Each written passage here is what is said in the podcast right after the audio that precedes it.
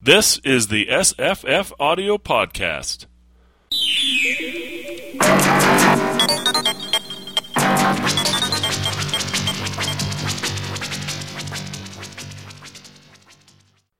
Hi, I'm Jesse, Hi, I'm Paul.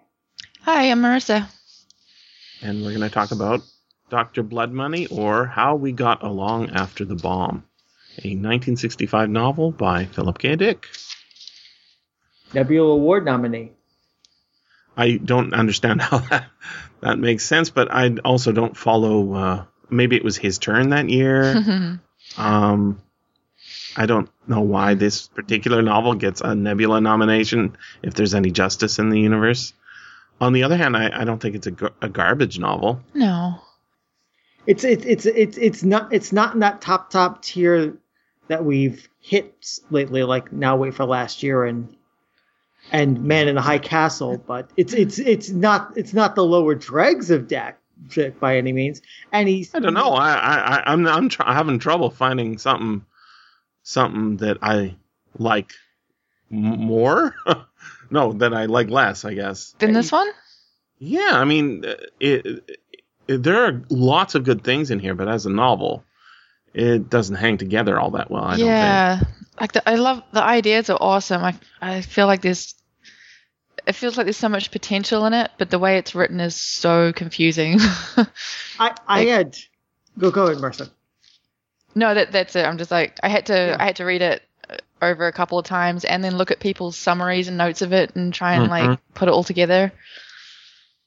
I had forgotten that there was a whole stuff set before the bomb. I thought I thought Mhm. my in my half memory of having read this that was all set after the bomb. Is like, wait a minute, where, what, what happened to the bomb? They, we because they mentioned the earlier atomic blast, and then right. and then, it's two. It, it's right. it's a mess. Yeah, There's two There's two. two nuclear yeah. problems. And doesn't it just like jump back and forth without warning? Like I feel like sometimes I was like after one I'm in the past and I'm in the present and I don't know when.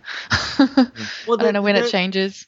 the, the, the, the, change is extremely subtle. I mean, suddenly we're going, boop, and now it's 20 years later, and we're in, in this post post apocalyptic society with with not much warning, and and then we get some kind of quasi flashbacks that kind of like like well, okay, what's going, what's really going on here, and but for all for that, it's relatively a straightforward timeline. It's not twisty turny like you'd expect out of a Dick novel. Yeah. Yeah. It's not twisty turny in the story, it's just the way it's presented is kind of. I think some chapters just jump around. It's weird. And just the jumping between the characters as well. I'm always like, who is this now? I don't know who this person Head is. hopping, yeah. Yeah. Uh, hopping. That was your pun there. yeah, hopping, yes. That, that, Or hoppy. Hoppy, Um, Hoppy Harrington. So, uh, I, I, I just kind of realized near the end of the book that this actually, you know, thinking through the Dick themes that are in it, um, the one that actually is most maybe profoundly important to the plot is um, the ability that Hoppy, no, not Hoppy, uh, Bill has. And I, I also noticing looking at the Wikipedia entry, the the first cover of the first paperback edition um, has Hoppy on the cover. and he he doesn't look pretty. Mhm. Uh, no, not Hoppy, Bill. oh. Bill. It, so I'm getting confused here, but um, that's also part of what's going on in the story, right? Is the ability to switch bodies or switch pro- project your your spirit or soul or whatever your mind into another person's body. Right. Yeah, that was weird. That even when you were talking about Bill's ability, I was thinking, wait, who's Bill? What's that? Yeah, that yeah, was like, right. yeah. Who Okay. named Bill? He was the Right. yeah the brother, the parasitic twin The paras- brother Right. that can move into different bodies. Yeah, so uh, it, it, this goes back to the very first published Dick story, which is Beyond Lies the Wub, hmm which is about a creature called a wub who is very highly philosophical, very intelligent, um, very peace loving. You know, it's a vegetarian, and it gets, uh, you know, basically not assaulted, but uh, it's being told it's going to be slaughtered by the captain of a spaceship, and uh, he says, "Come on, Captain, can't we talk about this?" And and the, and the captain's like, "Nope, I'm gonna get my knives." Right. Oh, yeah. and Yeah. so he's he. We find out at the end of the story that he's projected him. Well, it doesn't say, but the captain is now talking as if he's the wub, which makes us think that the captain's gone and that the wub is now the captain. Yeah. Ah. And that happens not just with, well, I'm not sure. So uh, that's sort of a theme in this story, isn't it? Like not just with Bill, but other characters. I think it's just Bill. Well, what about Hoppy? He he's doing that. Ah, So- because Because he's Yeah. trying to over overtake uh, the guy in the satellite. He's Yeah, I read that as just telekinetic ability the whole time. But then again, there Well- was one comment in there somewhere where someone's like, Hoppy was up on the space station. Like, well, Right. Well, well it, it's it, but it's it, it's kind of a psychological thing. He's trying to take Walt Dangerfield's place.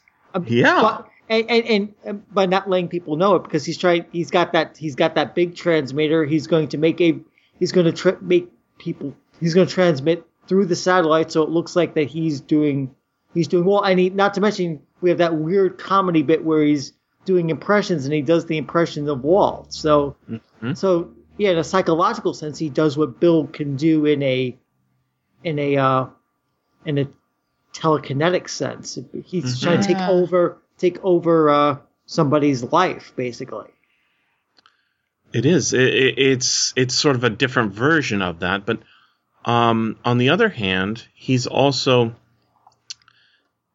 like I, it made me start questioning whether there is anybody in that satellite at all. yeah, I wondered that too. I was like, oh, okay, so Hoppy's in the he's the only person in that satellite. There's there is no Walt Dangerfield still alive, but no, he's still alive.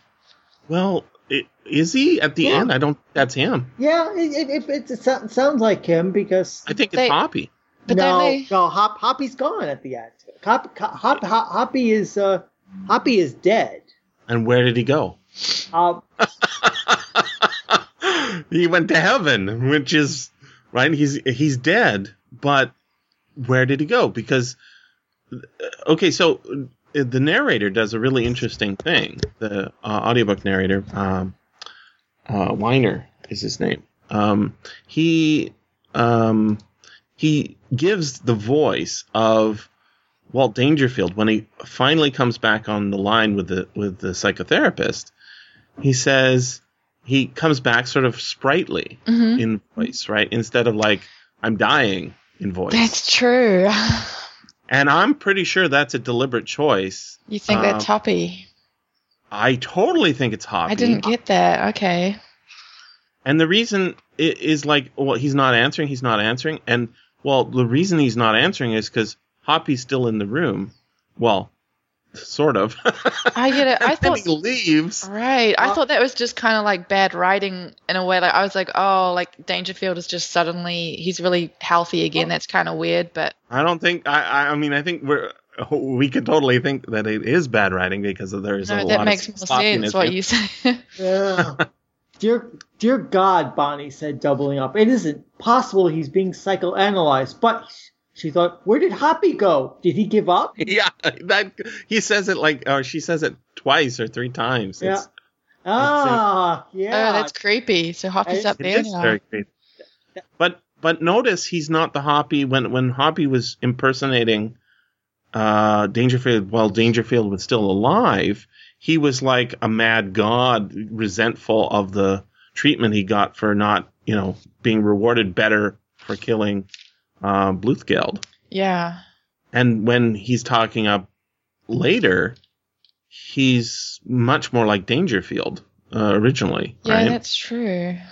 So I think there's there is something very cool going on in here, and I think um, it it probably you know it all sort of comes back to the reason we read Philip K. Dick novels is because we think Philip K. Dick's got an amazingly interesting mind, and one of the things that uh, if you've heard him on the interviews that he's done, like uh, or did I guess on uh, radio stations and and just with uh, you know reporters, um, he he will say things like, um, he's really easily manipulated.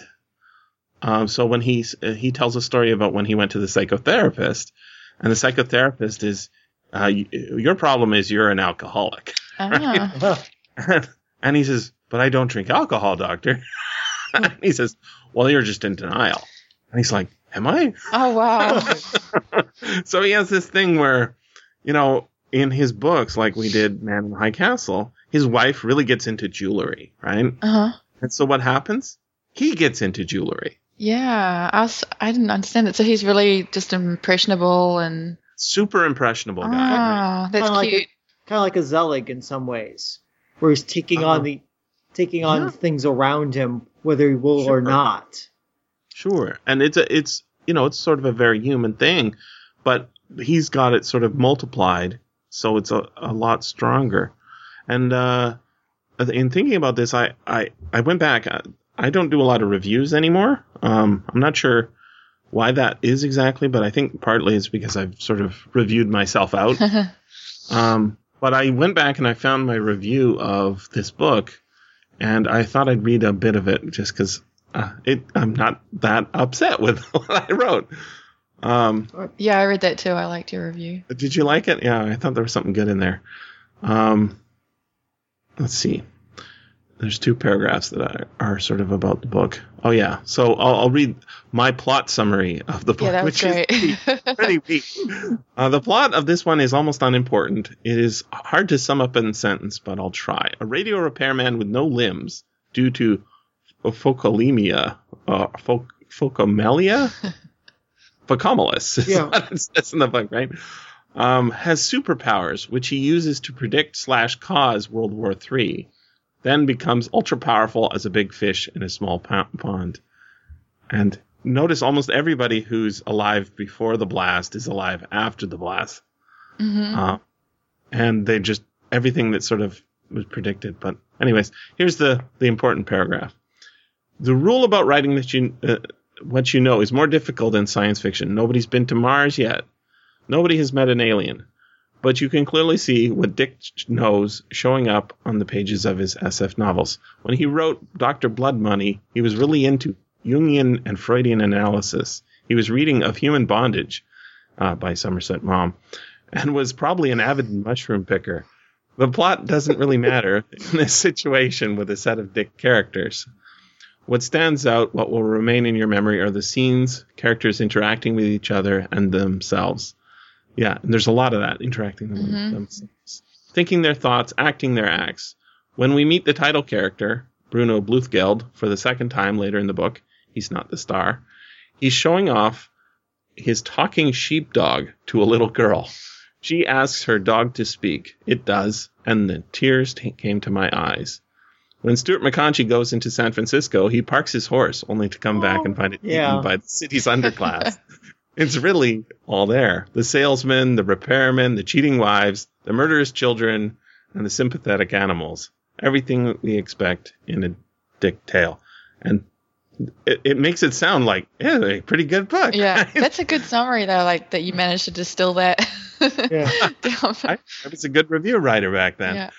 Um, but uh, it, it there are so many good things going on in the book. I love the dog. I thought that was just amazing. Yeah. I, I mean, a lot of these things don't go anywhere. The No. the, the, the rat that plays music, The nose flute. the nose flute, and the, the talking but it dogs. comes back in too, right? Uh, He starts talking about it. Yeah, Um, but did you notice who's talking about it? Uh, Bonnie, Sure. right? Isn't it Stuart McConchie? yeah, Stuart. And doesn't he say, "I knew this rat once"? Yeah, He didn't know that rat. That that was the story that the guy on the raft told him. Yeah, he stole the story. yeah. He stole the story, but I don't think he stole it. I think it became part of him. Ah. I think that's what the theme is, is that you sort of be, you know, notice how Bill is inside his sister?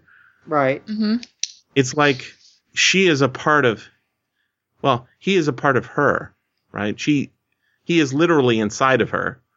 Um, and when somebody tells you a story about a rat that you've trained to play the nose flute or that just plays the nose flute, Super if- intelligent rat. super intelligent rat, right? Um, it, that story sticks with you, and it sticks with you so much that if you're like Philip K. Dick, it just becomes part of your story. Uh huh.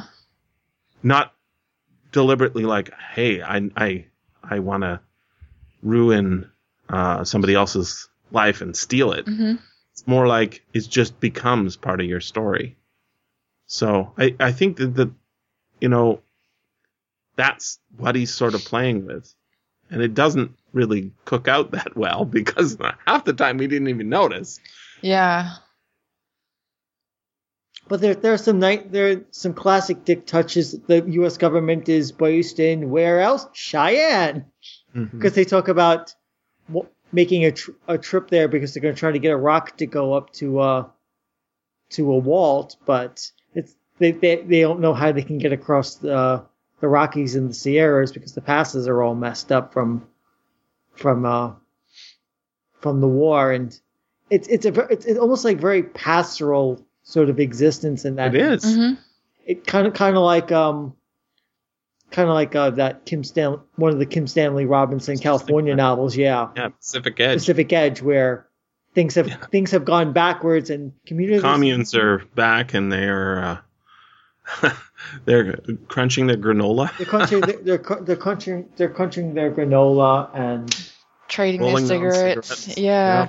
It was really weird actually because I usually I quite often play video games while I'm listening to audiobooks.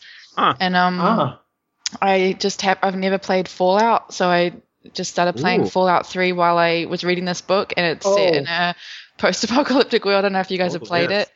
I have. Yeah. Yeah, and it was so cool, like listening to this book while I was roaming around that world and like trading cigarettes and meeting communities. And wow yeah I was like, "Is this perfect inspired?" from pairing. Yeah, Oh, perfect pairing and it's full of mutants too, isn't it? yeah, yeah. There was so many things I was like starting to get confused. Like, oh my god, It's a lot more dangerous though than uh, this world. I mean, the uh, the most dangerous thing it, it it never comes up. They never say it, but uh, there's there's a bit of racism hmm uh, amongst the characters. Um, they never say the word racism or discrimination or anything like that. But um, this is also the second book where we've had a phocomelus or whatever whatever it is, guy with no arms and legs yes I was gonna as men- yeah a main character. right I, I and considering Deus Irae came out after this hmm it's clear that he kind of and this he kind of recycled Hoppy Harrington into Tibor McMasters. hmm Oh, And- I haven't and- read that. Okay. yeah. Oh, oh, that's right. You you didn't do that one with us. Who who did we do that one with? I don't remember. Because because we did it on the podcast. Yeah, it was a Zelazny um, It was the last name Dick collaboration. and X show. and Yeah. I, I, I could, and I was I was I was thinking a lot about Deus Irae as I was listening to this because because of Hoppy Harrington. But you can also make a parallel between Dr. Bluthgeld and the uh, and the scientist who starts war and the Deus Irae in Deus Mhm. Irae because both of them think or might have supernatural powers. Yeah, that's true. So I I can, I can see how he uh, recycled a some bunch of things. Something was going wrong with him, like he was having some sort of crisis of life when he wrote that, right? That's why he couldn't finish it, and that's why it's full of Deus Irae, that is. Yeah. It's full of um, basically lifts from other actual stories, like actual scenes and dialogue and Right, the the computer. Right, the computer was taken from the big the- C. yeah, the, the Great C, and then thank it's uh, of withered apples and Hmm. all sorts of things that don't fit together exactly.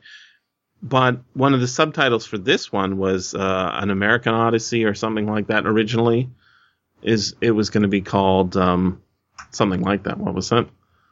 Uh, you, oh, in Earth's diurnal course was one of them, which I, I think actually would be a better title. Um, yeah, because Doctor Blood Money. I, Doctor Blood Money gets na- na- name dropped once exactly, and it doesn't really fit with the rest of the book. No, Hmm. and it's, but it's all. That title is to try and market the book, right? Yeah, it's it's it's solely a marketing. Doctor Strangelove, yeah. But what was really strange to me is I, I was thinking Bluthgeld was um, Henry Kissinger. Oh, yeah, realpolitik and But yeah, but also you know he's he's like a well he's in this he's more of a scientist I guess sort of, but he's from that sort of Operation Paperclip end of World War II. It feels like he's not actually because it's set in the future, but um, but it can't be because uh, this book is before that, before Kissinger, right? Uh, I mean, not before he's alive, but before he's like a big fish in you know the Secretary of State and stuff like that. He's um he was you know a player, but not like in the public mind the way he was. He was uh, really important to American politics in the late '60s, or '70s, right? But not in the early '60s, not like this. So Uh, that what about Robert McNamara?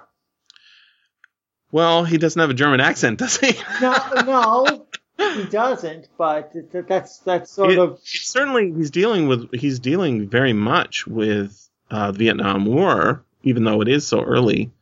Um, we get there's uh, soldiers coming back with bone viruses or something. yep. See it. Uh, and there's gooks, which uh, but they're not they're not uh, Vietnamese. I don't know what the, they are. The Chinese. Yeah, I'm not- I like- mean, there's implications, and again, that's the half-baked part of this novel that the Chinese did invade the United States sometimes during this war because they, they kind of they kind of allude to it.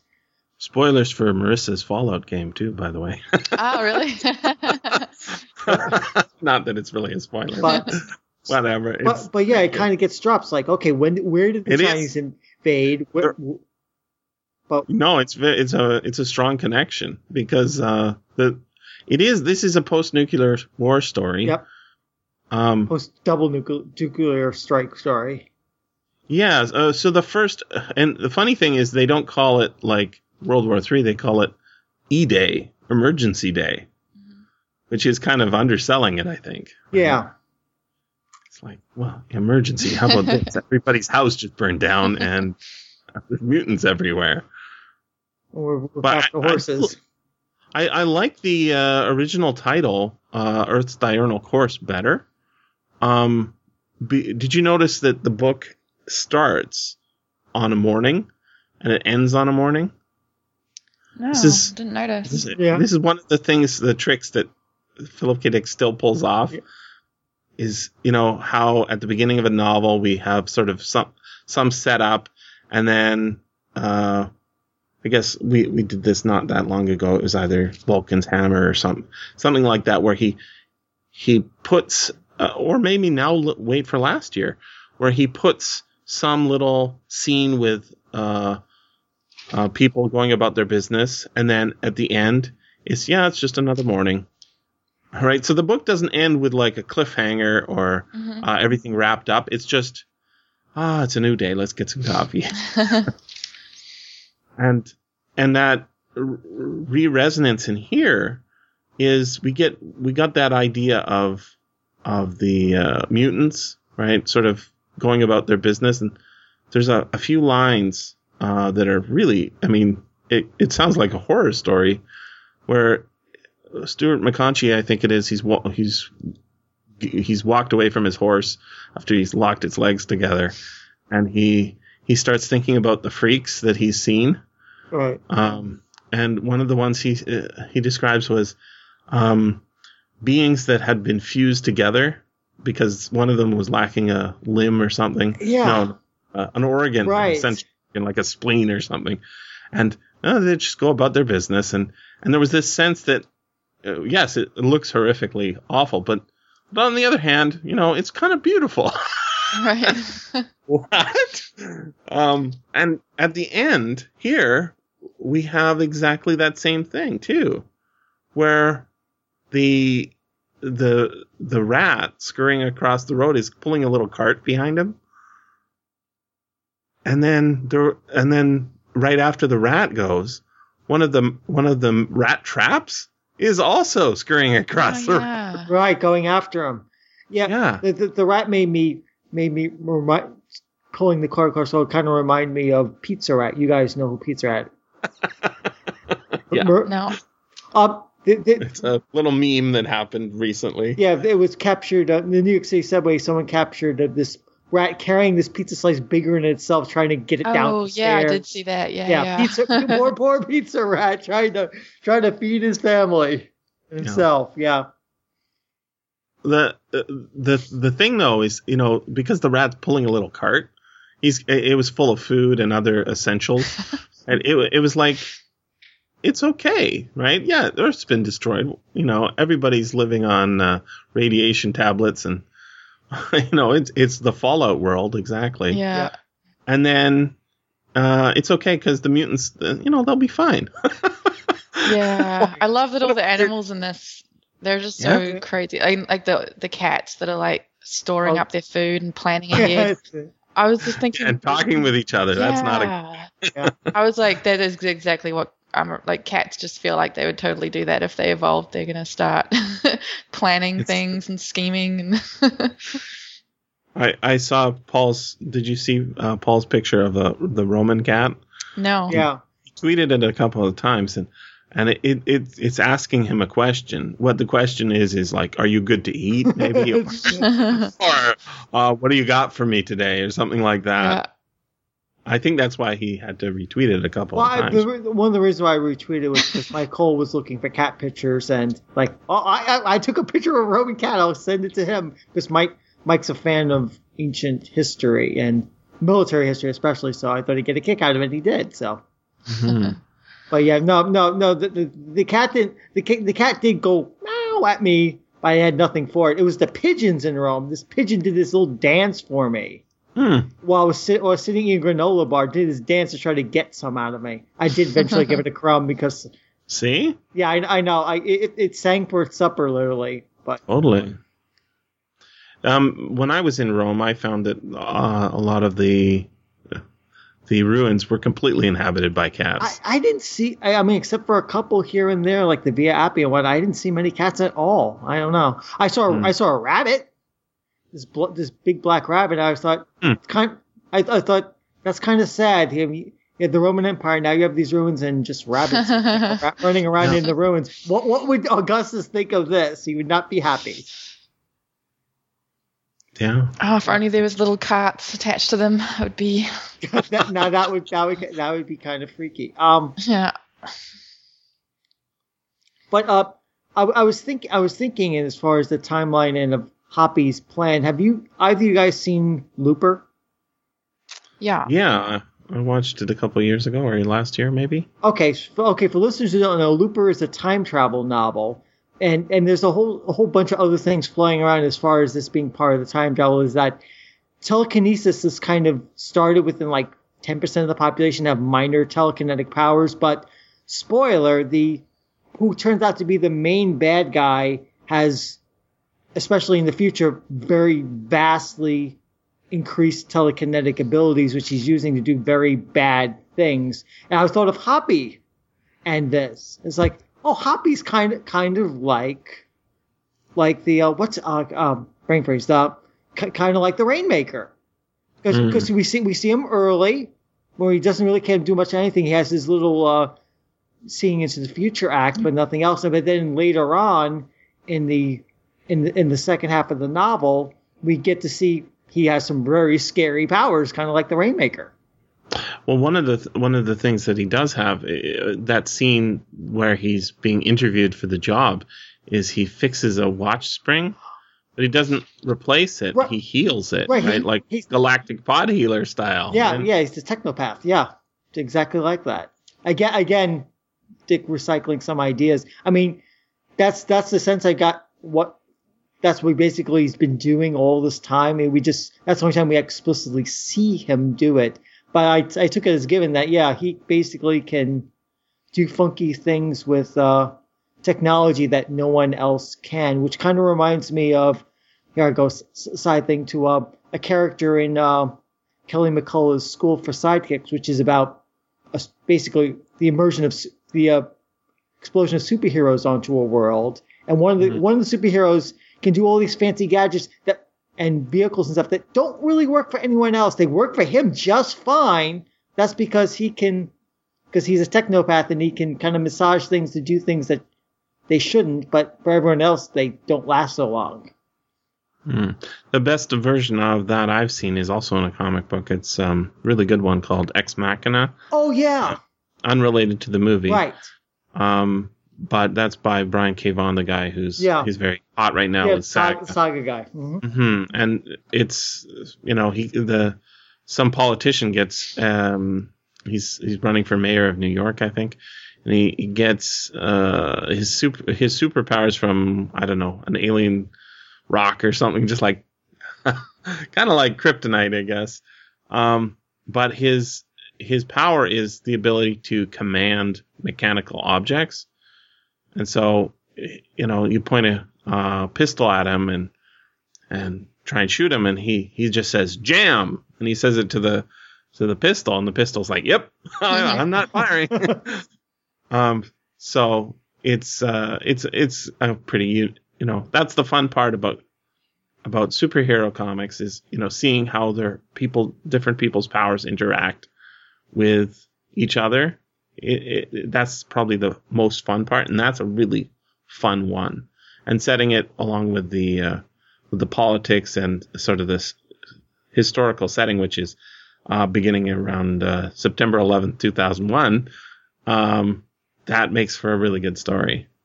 But th- this that one has like a lot more um, consistency. Uh, here, I, I don't know what Dick is doing other than sort of setting up a bunch of characters, letting them run for a while, and then saying, okay, that's enough. I'll put a a capper on this. It's hit the page count. Yeah, that was weird. Like even there's like a teacher. What is it? What's his name? Mr. Austurias or something? The mushrooms. Yeah. Mrs. Mrs. Austurias or Mr. Mr.? Yeah, Mr. Austurias. Yeah, And- that's right. And then at some point they're just like, yeah, and then we killed him for lying. Mm-hmm. And then there's a new teacher that turns up. like, mm-hmm. right. He, he was kinda- lying because he was going. He was looking for Bluthgeld. yeah.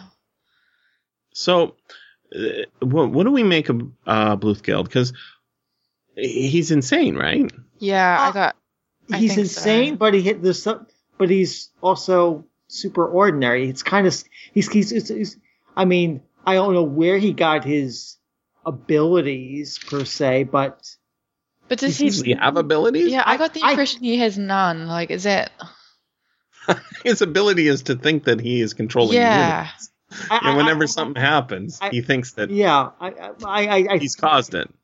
yeah. There's a but, there's a great paragraph where he's like, he feels sorry for the um for the war, and then he thinks Hmm. he's like, well, I should try and make it better, and then he just hangs around and watches everyone rebuild and heal themselves, and then he grows a beard.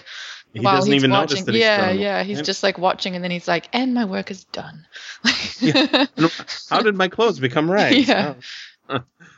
it's like he's not Yeah, doing he's- anything; he's just watching. I think. Right. Yeah. It, it's a very strange, surreal moment. It's like the world kind of acts around him. But but I, I I took it to be that he wasn't saying that it actually had an actual effect on the world. Well, Not- I think not a great if one, but- there is a viewpoint character for the our oh, wh- what do they call it? Mary suing, whatever it is, where the who is the who is Bluthgeld? I think Dick is Bluthgeld because he's created this world, right? Uh, for in the in the text, he's created the text, and one of the, one of the things that happens when we do hang out with Bluthgeld is he, we get really deep inside his mind. We we get inside of a lot of people's minds here. Um, you know, the switch between dialogue and inner monologue is pretty fast and loose, but for him, it's almost exclusively inner monologue.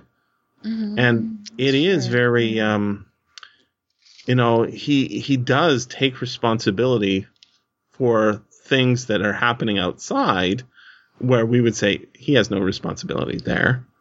But on the other hand, he did set up the whole world to be well because of his mistaken calculation or yeah, whatever. that was it was like set Right? up as an accident. Because the Yeah. first time Hmm. I read it, I thought, oh yeah, this this guy is actually causing all these things. But then when I read over all of his scenes again, it seemed like he really wasn't, and it was so much funnier. It's just like Mhm. this crazy guy walking around thinking he's I- responsible for everything. I I, I think you can take it ambiguously. Yeah. whether whether or not he actually is actually responsible. He, either he's not responsible and he's and he's and he's a kook, or he is responsible, and that's even scarier that he's actually influencing the world around him. Maybe not to the degree that he thinks, but I think he's a, he's kind of like a catalyst for changing the world. Yeah. What What do we think about his name, his uh his new identity, rather than the Bluthgeld? Because the I think the blood money um, aspect, it's not that he he profited from the world's destruction exactly, um, but I think you know uh, Dick really likes German names, right? Himmel we had and a Bluthgeld. It's it sounds you know it's just fun to say those words, right? Um, so I think that we don't need to read too much into that. But what about Mr. Tree? Jack Tree. Yeah, Mr. Jack Tree or Mr. Tree. You can call me Mr. Tree.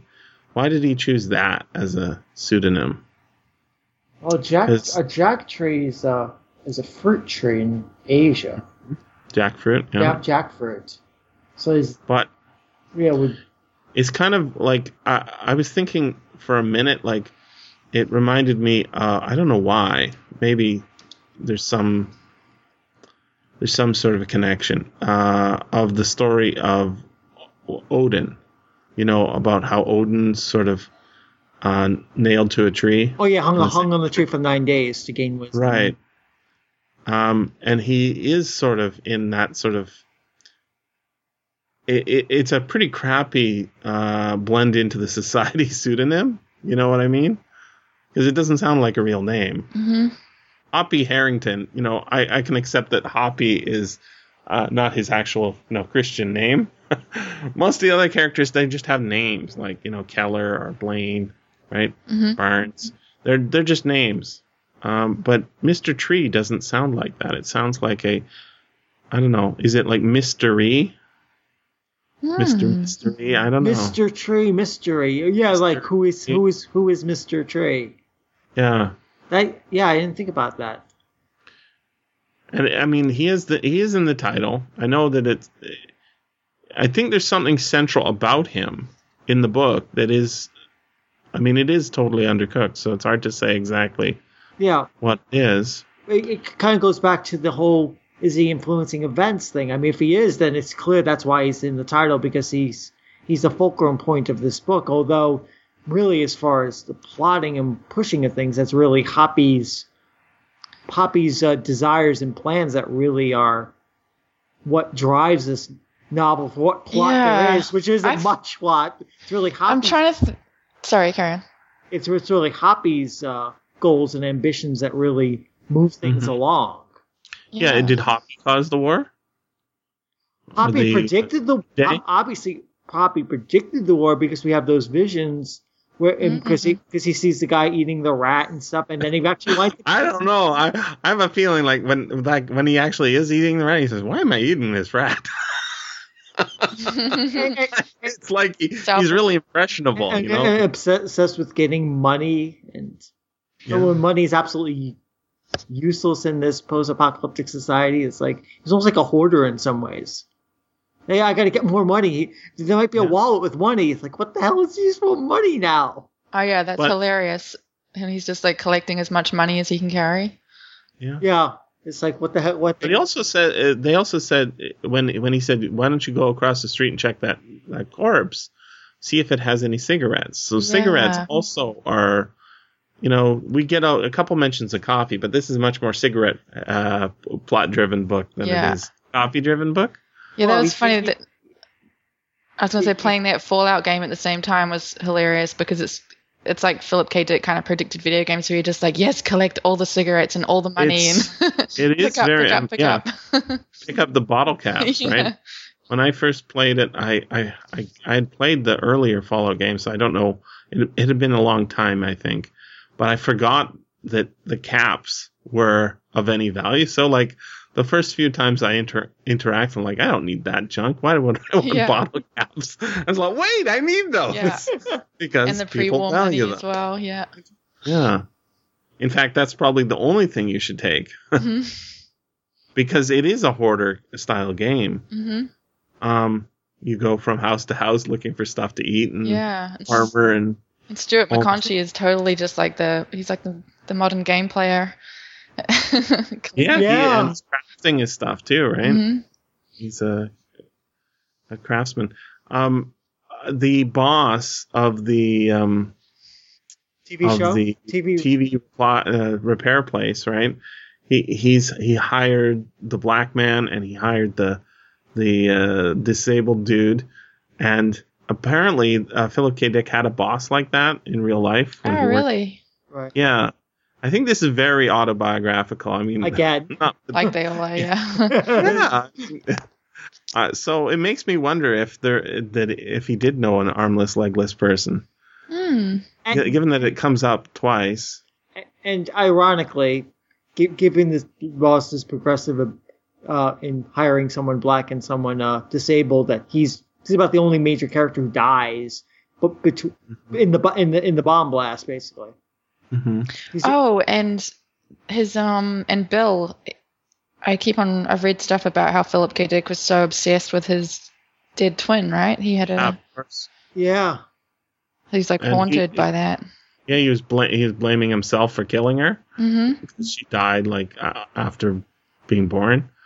That there wasn't enough milk for both him and his sister, something like that.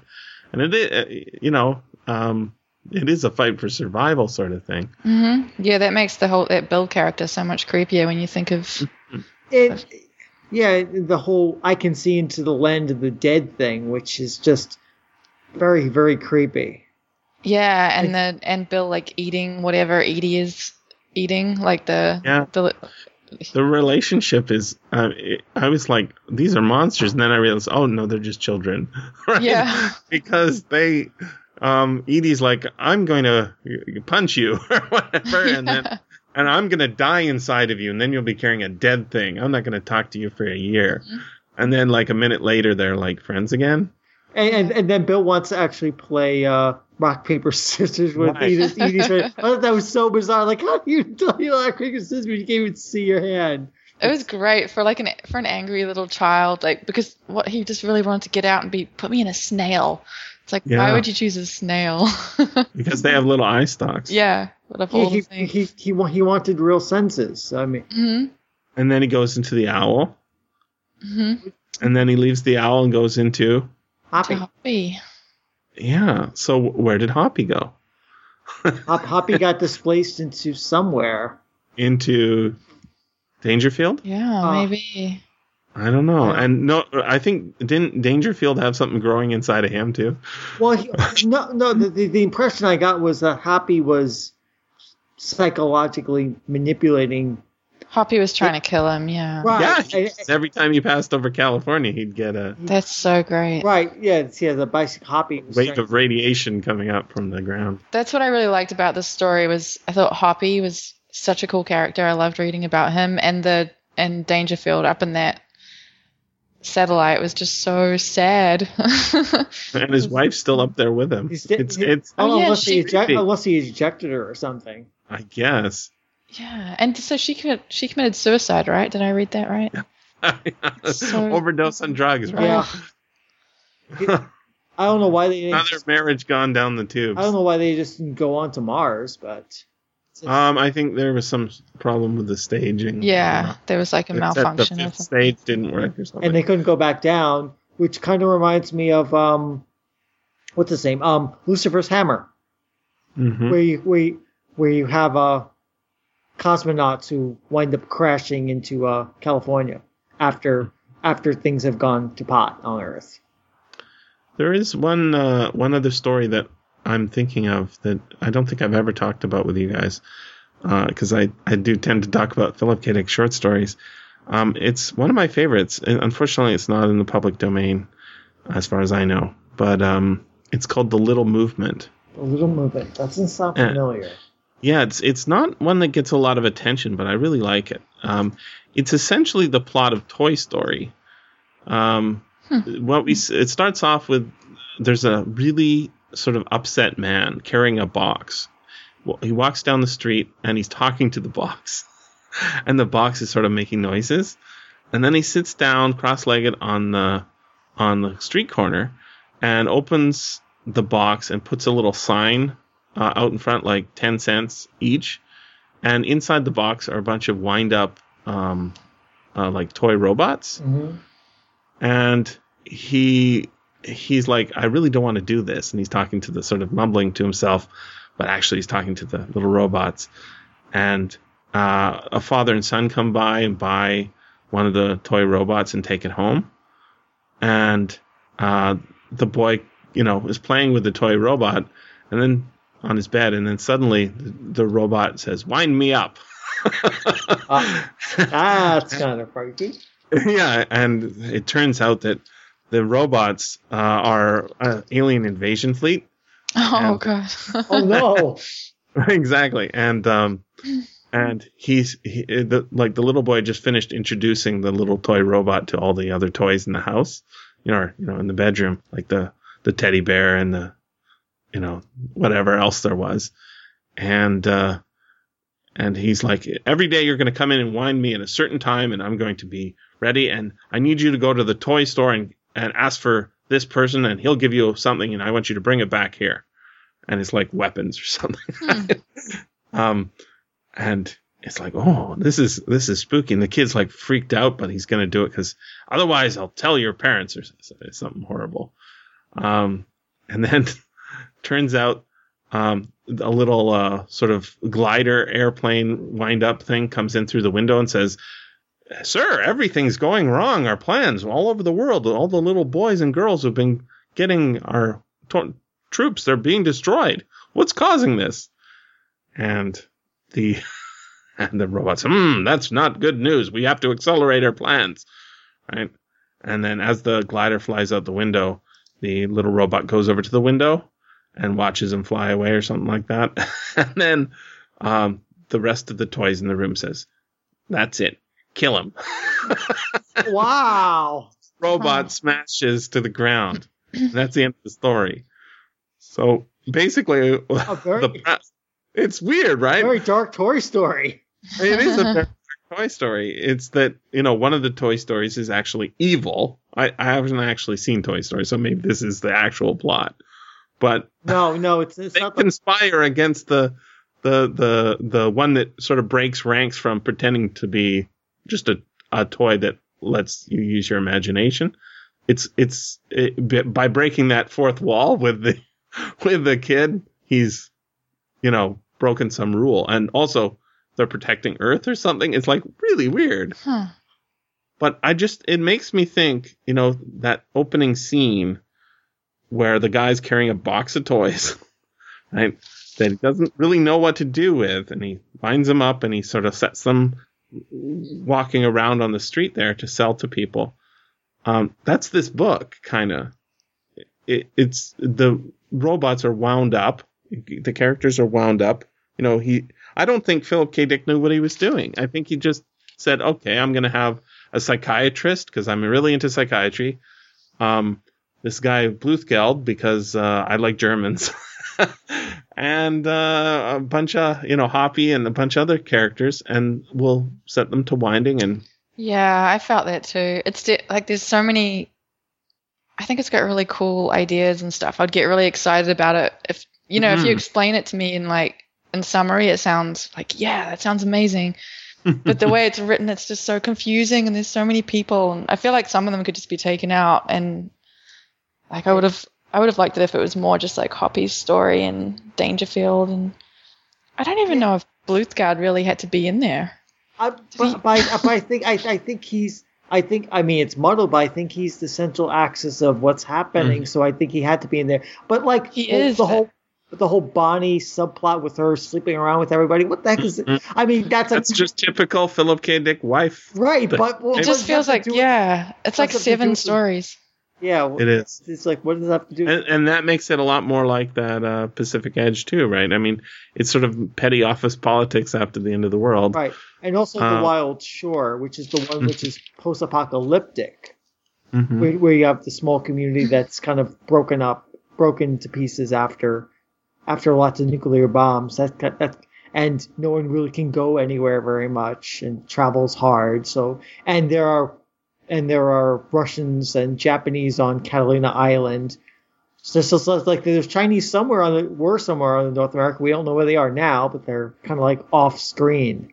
hmm Well, but on, on the other hand, the the two ships just came in from Asia, right? And they're full of electronic goods from Japan. So yeah, so some so, some places are. It's not all bad. It's not all. It's not all bad, but it's not kind of what kind of world I'd want to really live in. No, it's horrible. Andrew Gill's really excited because he's going to automate his His one His- is is cigarette his, machine. his herbal Mhm. cigarettes. Ooh, ah, not. Full cigarettes, yeah. But I, I, I, I mean, it's, it's it's just a bunch of hippies hanging out together and doing hippie stuff. but he also has he also he also has uh alcohol. That there's there's there is that. He doesn't make as much of that. Maybe, maybe because it was interesting, but it's like okay, screw the cigarettes. Tell me more about the alcohol. yeah, it took them a while to get back to making alcohol, right? Because this is like seven years hmm after. I'm like, wow, Yeah. you haven't figured out that yet. Yeah, you, you figure that you think that'd be figured out pretty Yeah, quick. I mean, we've had alcohol as, for humanity for a long time. yeah, that's funny. But but I think this podcast is petering out just like that book did. it, it, it, uh, uh, it is sadly I had high hopes for Doctor Blood Money, but it didn't. It just doesn't quite hang together. I'm so, I'm sorry, Mr. PKD. This just is this is not gel. You know what? I liked it. I, I I think it's exactly like I said in the review. It's not a great book, but if you like Philip K. Dick, it's like spending time with him. Maybe it wasn't the greatest bull session ever. He didn't, you know, come up with a great philosophy that will leave you thinking about it. But I tell you, the, that dog, that cheap sheepdog, when it says, "I have no money," oh, the dogs are awesome. he wants to play. He wants to bet that he could catch the stick. yeah. To go find stick yeah, there's throws. there's definitely a lot of good stuff in it. Like there's there's so much funny. Like there's some good comedy in there. It's it's kind of tragic. Like that scene where Hoppy is crying because the truck nearly runs him off the road. Oh. Yeah, I mean, and, and you feel for the guy, even though he is a monster, Well, but, right? but he isn't a monster at that point. We don't know at that point that he's going to turn into the this little tin god who's trying to take over, take But over everything. yeah, at this, at and this it's a- point, he's a he, he's very much a, a figure of pity. And his hmm. story is amazing. Like that's a really good setup because later when he starts um, being a bit evil, you're kind of like, yeah, because he got mistreated, and you can see why he's kind of a bit mad. a lot of people get mistreated in this. I mean, Mhm. it's sort of what it's about is um, surviving that sort of brutal punishment and not becoming bitter about it. Maybe. Yeah, Racism, losing your horse, uh, Yeah. losing your Or your wife. or your wife. Right? Dangerfield, right? He's not bitter. Yeah. And all that stuff about him, you know. He's he's holding even a paper bag. he's for he's holding civilization together in some ways by with his broadcast because everyone's listening to them. yeah. Mm-hmm. He's very important. I, I I don't know. You know what do they do in Russia? They, does he speak Russian? they just like who's this yeah. flying around, right? Well, they get you get somebody who can translate and Maybe there's a bunch of other satellites up there as well. Maybe. They're not tuned into those. Yeah. It it it, it's it, it is very much a period piece for when it is. Um, I can't imagine that this book is you know going to be hell. Well, why did this get a Nebula nomination? It's so stupid. I mean, it must have been her his turn, right? There's no reason for this to be considered a great piece of writing, Yeah. not compared to so many of the other things he's done. hmm But on the other hand, it's I still am very happy to have read it. Yeah, I don't me think I, too. I don't think I'm gonna ever have to read it again. I've read it twice now. so have I. Yeah, it's like okay, I've I've, I've done Doctor Blood Money. I can go read. uh I can read other things now. Whatever the, whatever's next on our list. This has been the SFF Audio Podcast. Please join us at www.sffaudio.com.